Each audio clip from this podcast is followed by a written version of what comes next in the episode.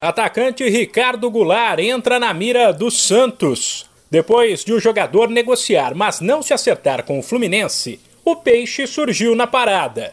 Porém, as conversas ainda estão no começo, o que torna difícil fazer alguma projeção. Ricardo Goulart está sem clube desde que deixou o Guangzhou, da China. O fato de ele estar livre no mercado chamou a atenção do Peixe, que não tem dinheiro, mas sabe que isso pode facilitar as coisas. Além, é claro, da questão técnica. O clube entende que precisa agregar mais experiência e mais qualidade ao elenco. E que Ricardo Goulart, que já brilhou no Cruzeiro e também passou pelo Palmeiras, traria as duas coisas. Aos 30 anos, o jogador chegaria para ser o craque do time. A contratação também daria ao Santos uma certa tranquilidade, no caso de uma possível saída do atual protagonista da equipe, o atacante Marinho.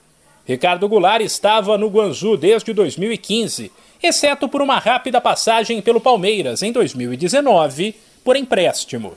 Considerado um dos principais nomes do futebol chinês nos últimos anos, ele disputou 184 jogos por lá e marcou 118 gols. O Santos ainda confirmou a contratação do zagueiro Eduardo Bauerman, de 25 anos, que estava no América, e assinou com o Peixe por 3 temporadas. De São Paulo, Humberto Ferretti.